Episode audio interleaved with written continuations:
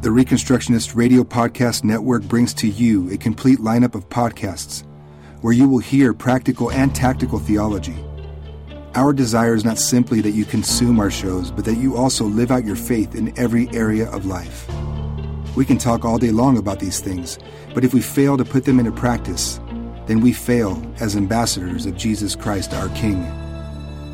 Subscribe now to your favorite Reconstructionist Radio Podcast Network shows, or you can subscribe to the Reconstructionist Radio Master Feed, where all of the content we produce, including the audiobooks and audio articles, will pop up as soon as they are available. And don't forget to visit Reconstructionist Radio dot com to volunteer as a narrator or to partner with this ministry financially. May the Holy Spirit stir you into action for Christ and His kingdom.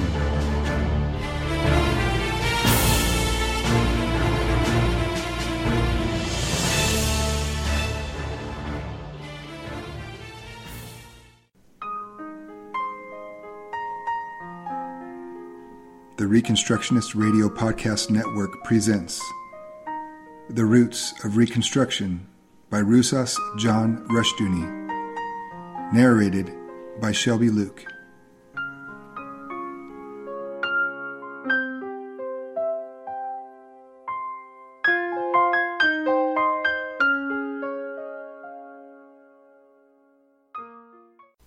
This is a Reconstructionist Radio Podcast. Please visit Chalcedon dot e d u to download this and many other articles by Rousas John Rushdoony. Greetings in the name of our Lord Jesus Christ. My name is Shelby Luke, and I will be reading from Roots of Reconstruction by Rousas John Rushdoony. Religious Liberty versus Religious Toleration, Chalcedon Position Paper, number thirty-one. One of the areas of profound ignorance today is religious liberty and the meaning thereof. The common pattern throughout history, including in the Roman Empire, has been religious toleration, a very different thing. In religious toleration, the state is paramount, and in every sphere its powers are totalitarian. The state is the sovereign or lord, the supreme religious entity and power. The state decrees what and who can exist, and it establishes the terms of existence. The state reserves the power to license and tolerate one or more religions upon its own conditions and subject to state controls, regulation, and supervision. The Roman Empire believed in religious toleration. It regarded religion as good for public morale and morals, and it therefore had a system of licensure and regulation. New religions were ordered to appear before a magistrate, affirm the lordship or sovereignty of Caesar, and walk away with a license to post in their meeting place. The early church refused licensure because it meant the lordship of Caesar over Christ and his church. The early church refused toleration because it denied the right of the state to say whether or not Christ's church could exist or to set the conditions of its existence. The early church rejected religious toleration for religious liberty. Over the centuries, both Catholics and then Protestants often fought for religious liberty. Over the centuries also, the churches too often capitulated to religious toleration with very evil results. Toleration was productive of fearful evils. First, one church was tolerated and established by the state, not by Christ, as the, quote, privileged, unquote, or state-tolerated institution. This, quote, privilege, unquote, called for concessions to the state. These took a variety of forms. It could mean that the state appointed or controlled the bishops, Protestant or Catholic. It meant that only the state could give permission for a meeting of the church's national convocation or general assembly. In a variety of ways, establishment meant an establishment under the state's control. At its best, the church was turned into a privileged house slave. At its worst, the church was simply a part of the bureaucracy, and the working pastors were rare and alone. Sooner or later, an establishment meant subservience and bondage to the state. Second, the tolerated church became a parasite, because it was dependent too often on state aid to collect its tithes and dues, it lived not because of the faith of the people, but because of the state subsidy. As a result, the state church served the state, not the Lord, nor the Lord's people. When the states turned humanistic and, losing interest in their captive churches, began to cut their, quote, privileges, unquote, and subsidies, revivals broke out in many established churches as a result. Third, the tolerated or established church became a persecuting church. It could not compete with its now illegal rivals in faith, and so it used the state to persecute its competitors. Both Catholic and Protestant establishments built up an ugly record in this respect. Meanwhile, their humanist foes could criticize their intolerance and speak of this inhumanity as a necessary aspect of Christianity. Fourth, religious toleration leads to intolerance, as it should now be apparent. Toleration is licensure. It is a state subsidy, and those possessing it want a monopoly. Hence, intoleration of competitors results, and the church becomes blind to all issues save monopoly. In seventeenth century England, for example, the blindness of the Church of England under Archbishop Laud as he fought the Puritans was staggering. However, when Cromwell came to power, the Presbyterians became a one-issue party, the issue being the control and possession of the Church of England. Had they triumphed, the evils of Laud would have been reproduced. Cromwell balked them. Later, the Presbyterians undermined the Commonwealth and helped bring in the depraved Charles the Second, who quickly ejected them from the Church of England. In colonial America, uneasy semi-establishments existed. Technically, the Church of England was the established church for all the Crown realms, including Catholic Ireland. Ireland was never more Catholic than after England imposed an alien church on the land. Karl Bredenbaugh, in Mitre and Scepter, nineteen sixty-two, showed how the fear and threat of a full-scale establishment with American bishops alarmed Americans and led to the War of Independence. Meanwhile, in the colonies, men began to oppose religious toleration in favor of religious liberty. Here, the Baptists were most important, especially Isaac Backus. Backus declared, quote, "We view it to be our incumbent duty to render unto Caesar the things that are his, but also that it is of as much importance not to render unto him anything that belongs only to God, who is to be obeyed rather than any man.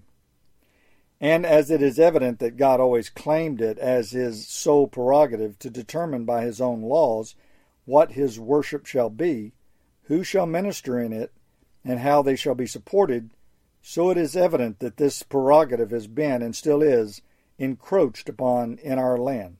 Unquote. William J. McLaughlin, editor, Isaac Backus on Church, State, and Calvinism Pamphlets, seventeen fifty-four through seventeen eighty-nine, page three seventeen, Harvard University Press, nineteen sixty-five. The defendants of establishment or toleration became, Backus said, quote, "Caesar's friend," unquote, citing the Pharisees who said to Rome's magistrates about Jesus, quote, "If thou let this man go, thou art not Caesar's friend," unquote. John nineteen twelve. We cannot make the state the definer of man's duty to God, as the establishment toleration position does. This position Backus held takes matters of faith from the conscience of man to the councils of state, and thus undermines true faith. Backus saw that the new country would have no unity if establishment and toleration became lawful in the Federal Union. Backus quoted Cotton Mather, who said, quote, "Violences may bring the erroneous to be hypocrites, but they will never bring them to be believers," unquote. The heart of Backus's position was this, quote, "Religion, meaning biblical religion, was prior to all states and kingdoms in the world, and therefore could not in its nature be subject to human laws," unquote. Page four thirty-two. The First Amendment to the U S Constitution, replacing religious toleration and establishment with religious liberty, was the result of the work of Backus and many other churchmen. It represented a great and key victory in church history. Now, however, religious liberty is dead in the United States. It only exists if you confine it to the area between your two ears. Instead of religious liberty, we have religious toleration. Now, religious toleration is the reality of the situation in Red China and Red Russia. In both cases, the toleration is very, very limited.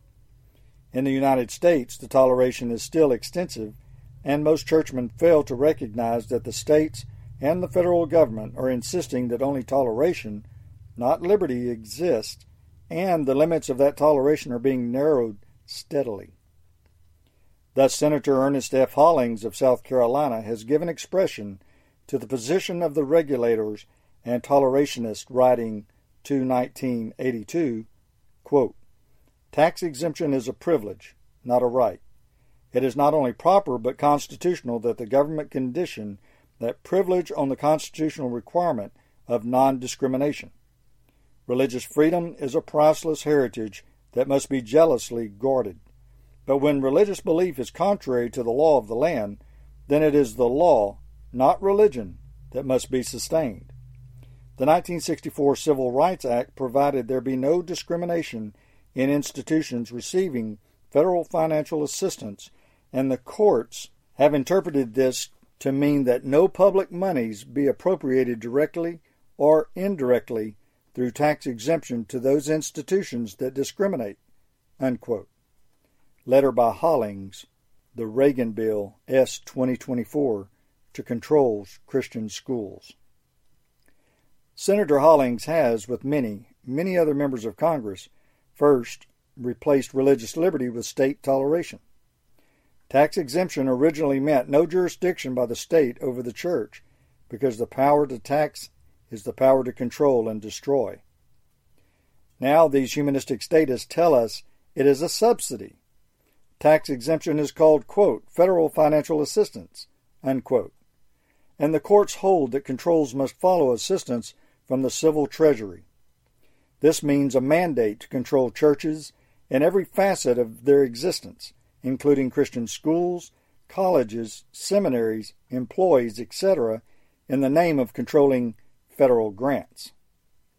Second, Hollings and others, including many judges, hold that this means that the Civil Rights Act of nineteen sixty-four must take priority over the First Amendment.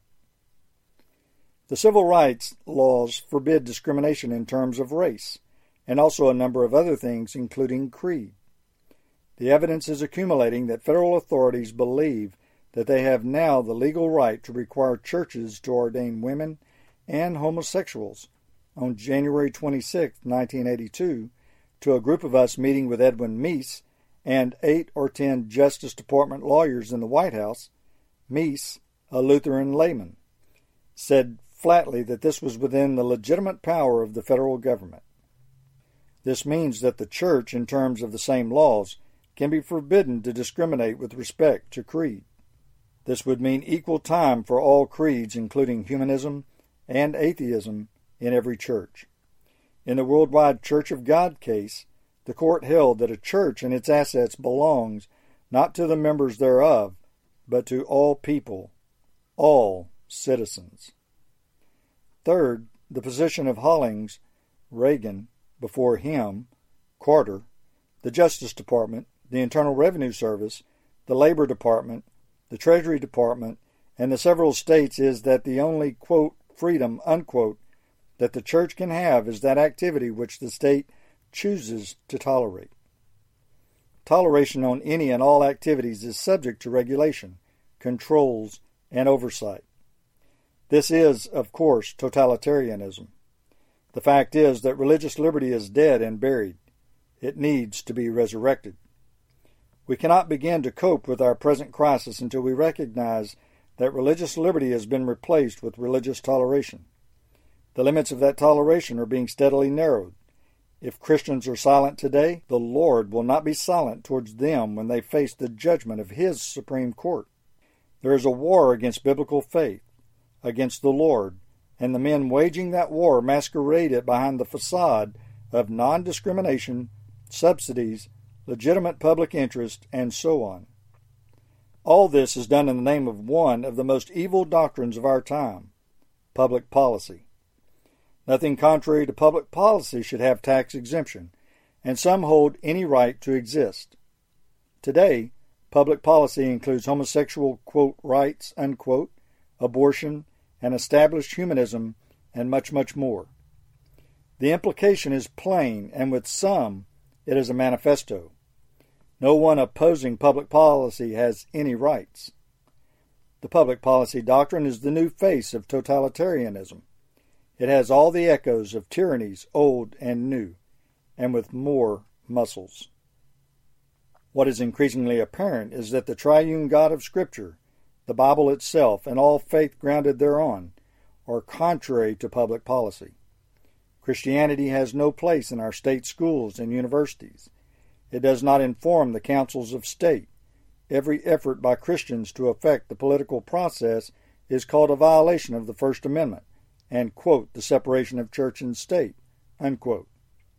Our freedom of religion is something to be tolerated only if we keep it between our two ears. A war has been declared against us, and we had better know it, and we had better stand and fight before it is too late. We may be able to live under religious toleration, but it will beget all the ancient evils of compromise, hypocrisy, and a purely or largely public religion. It will replace conscience with a state license and freedom with a state-endowed cell of narrow limits. This is the best that toleration may afford us in the days ahead. But the Lord alone is God, and He does not share His throne with the state. If we surrender to Caesar, we will share in Caesar's judgment and fall. If we stand with the Lord, we shall stand in His spirit and power. Quote, stand fast therewith in the liberty wherewith Christ hath made us free, and be not entangled again with the yoke of bondage. Unquote. Galatians five one. At the heart of that yoke of bondage is the belief and fear that the powers of man and the state are greater than the power of God. It is bondage to believe that man can prevail, or that man can frustrate God's sovereign and holy purpose. The only real question is this: will we be a part of the world's defeat and judgment, or a part of the Lord's kingdom and victory? June nineteen eighty-two. On giving to the rich, the middle class, and the lower class. Chalcedon Position Paper, number thirty-two. The idea explicit in our title is hardly a popular one. In an age which propagates and exploits class conflict, it is clearly not popular to speak of giving to anyone. The popular reaction will be something like this: what do the rich need that we should give them? The middle class is self-righteous, smug, and censorious. What does it deserve but contempt? As for the lower class, what should those lazy good-for-nothings get? They are already milking us for handouts, welfare, or grossly higher wages. So runs the popular reaction. This should not surprise us. The modern Darwinian worldview rests on the concept of a lawless nature, the struggle for survival and conflict in all areas. Class conflict, as Karl Marx saw, is a necessary development of such a faith. Hence, all areas of human life view all others with suspicion. The conflict of interest view of society pits classes against one another and makes for the politics of confrontation. The origins of this view go back to Hegel, to his view of life as conflict leading to synthesis, and then conflict afresh leading to another brief synthesis. In The Secret Six, Otto J. Scott has shown how this view led to war in eighteen sixty. It was first termed, quote, a civil war, unquote, by a Virginian. In the North, the abolitionists worked, not for peaceful solutions, but confrontation, war, and devastation as the answer. In the South, where only a very small minority owned slaves, and the majority hated slavery, extremists also worked for confrontation and conflict. In eighteen fifty-eight, these extremists sought to reopen the slave trade, make very cheap slaves available in great numbers, and thereby include non-slave-owning citizens in their cause. In both North and South, extremists who believed in the social value of conflict set the temper of political discourse and overwhelmed the uninvolved peoples. There is a second factor in the conflict of interest: faith. Not only does it create social warfare, but inner psychological warfare. As a result, modern man is more so than men of other eras at war with himself. Not only does he hate other social classes, but he is consumed with self-hate. As a result, most heirs of wealth have problems with themselves. The world of Darwin, rather than Romans eight twenty-eight, governs their psychology. They see themselves as guilty because they are rich, and all too often use their wealth to try to atone for their affluence. They will be suspicious of others and given to hating themselves. The middle class is no better off. All too many younger members of it can only speak of their parents with venom. For them, the ultimate and unforgivable sin is to be content with a good suburban home, a good income, and good friends, and virtue is equated with feeling guilty and miserable about the plight of man. The lower class is no different. It sees those above it as in conspiracy against the poor, and poverty is somehow a creation of others, of society, of the system, or something else in short. For example, one, quote, inner city, unquote, young man delighted in throwing paper towels on restroom floors to mess up things and candy wrappers, cigarette butts, and the like on the neatly manicured lawns of the well-to-do to express his hatred of their concern for cleanliness. In all three classes, class hatred and self-hatred go hand in hand. Why then talk about giving to all three classes as a duty? Why bring up a subject which is apparently so remotely possible of attainment? One of the great evils of humanism in the modern age is its equation of things that are with norms. The Kinsey studies of human sexuality mark the social triumph of this faith. For Kinsey, whatever occurred in nature was hence natural and therefore normal. This meant that child molestation and homosexuality were normal and simply a variation in normal human behavior. Lamar and Corinne Strickland of the Strickland Christian School tell of a well-to-do mother who transferred her superior daughter to a depraved state school situation because the child supposedly needed to learn to live with reality. What the mother was in effect saying was that the Lord God is not real, but that drugs, illicit sex, and humanism are real. To live with reality is to live with the God of Scripture and His law word. Any other way of life is living with illusions and with evil. God declares, quote, I am the Lord, and there is none else. There is no God beside me, unquote. Isaiah forty-five five. To try to live without Him or in contempt of Him and His law is to invoke His judgment. Because we are God's creation and servants, we have a total obligation to obey Him and to meet His requirements towards one another. We have a commandment of love towards one another, which means keeping the law, which is love in action, Romans thirteen eight. What can we give to the rich? Like men of all estates, they need to know and obey the Lord. With respect to their persons, it will not do for us to set ourselves up as judges over men, and to judge them as a class.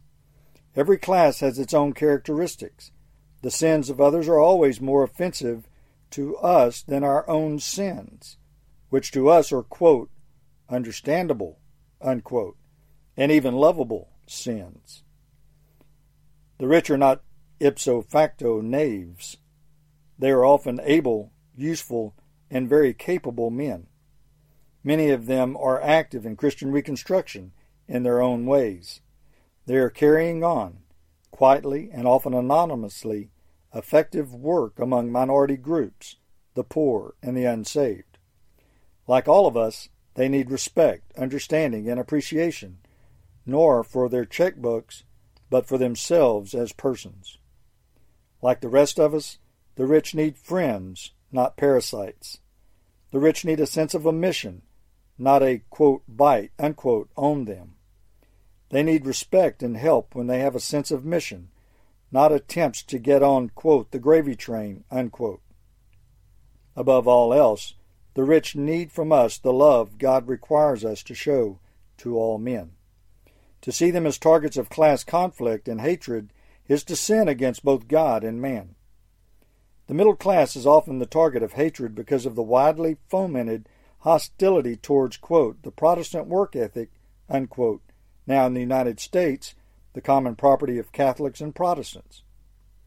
It is an ironic fact that wealth, great or small, earned in sports or entertainment, is seen as legitimate, but if earned in industry or business, is somehow illegitimate, because nineteenth century radicals associated Christianity with the middle class. Much of the hatred of the middle class is still in part a hatred of Christianity, even though the association is no longer valid. The middle class includes most of our modern population. Efforts to destroy it are thus equivalent to efforts to destroy our social order, not to remake it. To despise the middle class is to despise work and thrift and most of the people of our time. The middle class needs to be respected and appreciated, not only as an economic and socially stabilizing force historically, but as people who, like all others, are created in God's image. We are to love all men, and God exempts none from his commandment of love. We are to love them by loving his law and keeping it, and by being true neighbors one to another. Leviticus nineteen eighteen. The lower class is not exempt from the law of love. Some may lack the opportunity to better themselves and have the ability to do so. Others may simply have less than mediocre abilities and goals, and to be so does not make any man an object of contempt. The Bible makes sin the line of division, not class, social, or economic status. However, much modern man may prattle on about social and economic, quote, justice, unquote, for the poor. He is more comfortable around a homosexual with social status than a poor man with none. The line of division is now social and economic status and education, not faith. Sin is not objectionable, but a low status is. One reason why so many today are full of verbal and political concerns for the poor is to mask their personal aversion for them.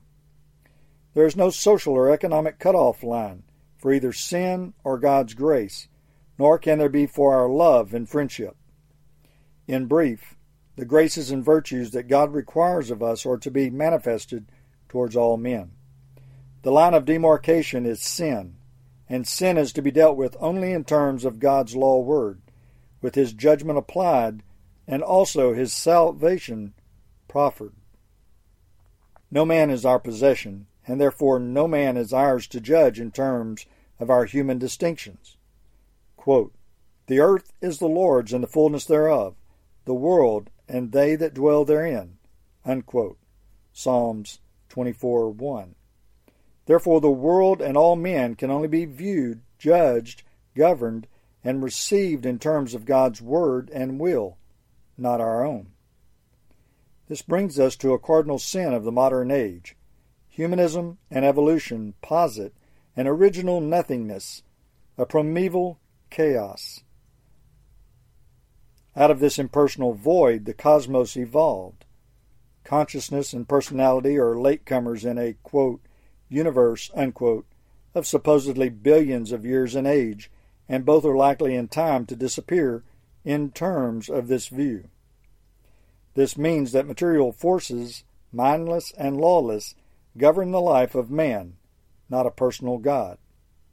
Ultimacy is thus impersonal, not personal, mindless, not mindful.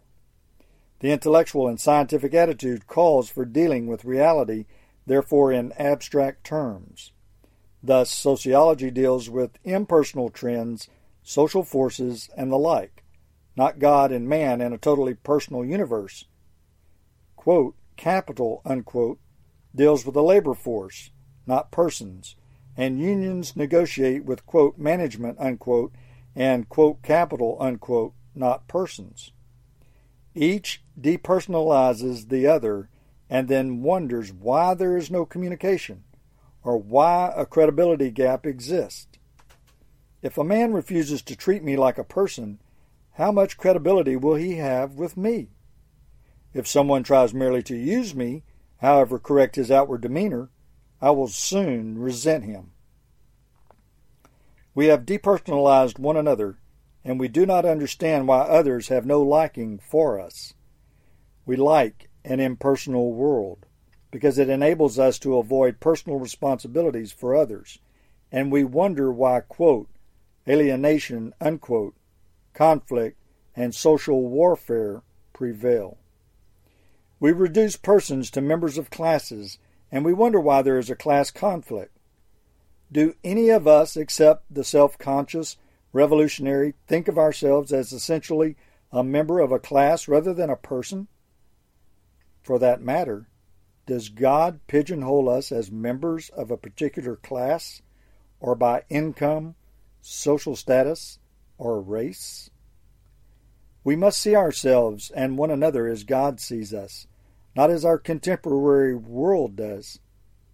The Lord God sees us as creatures made in His image, Genesis one, twenty-six through twenty-eight, and we dare not view ourselves and our fellow men any differently.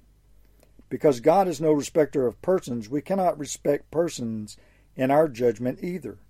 We must view them in terms of His law word, Deuteronomy one, seventeen, and His criterion is Himself and His law.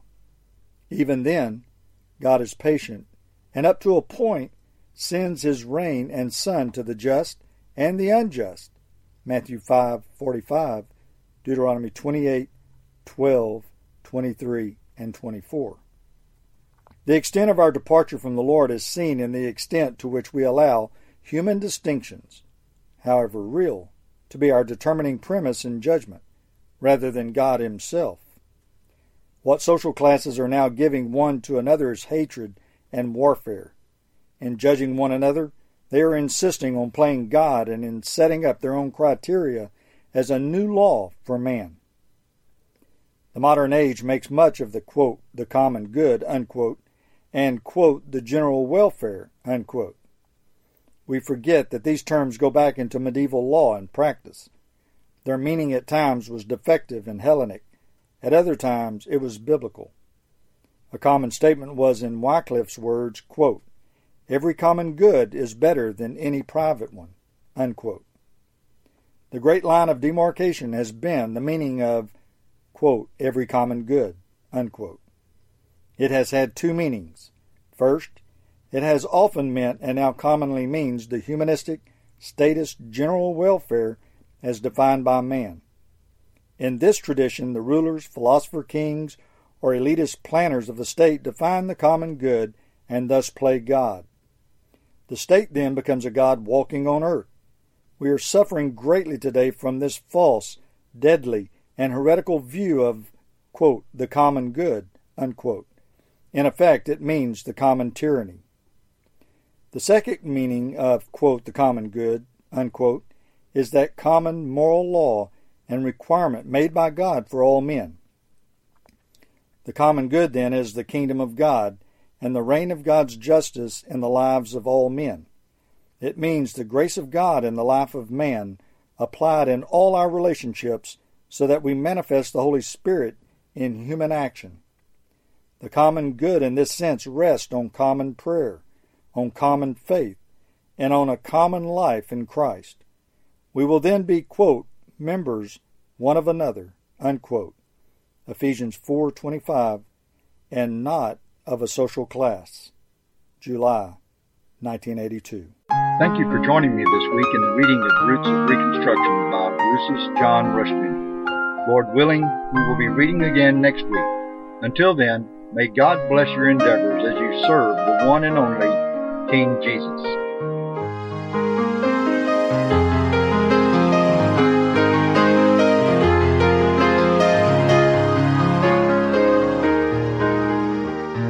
It was the blood of Jesus, the perfect sacrifice, the love by His paying the very price. It was there at Calvary's tree, where He died for you and me, and the love He deserves.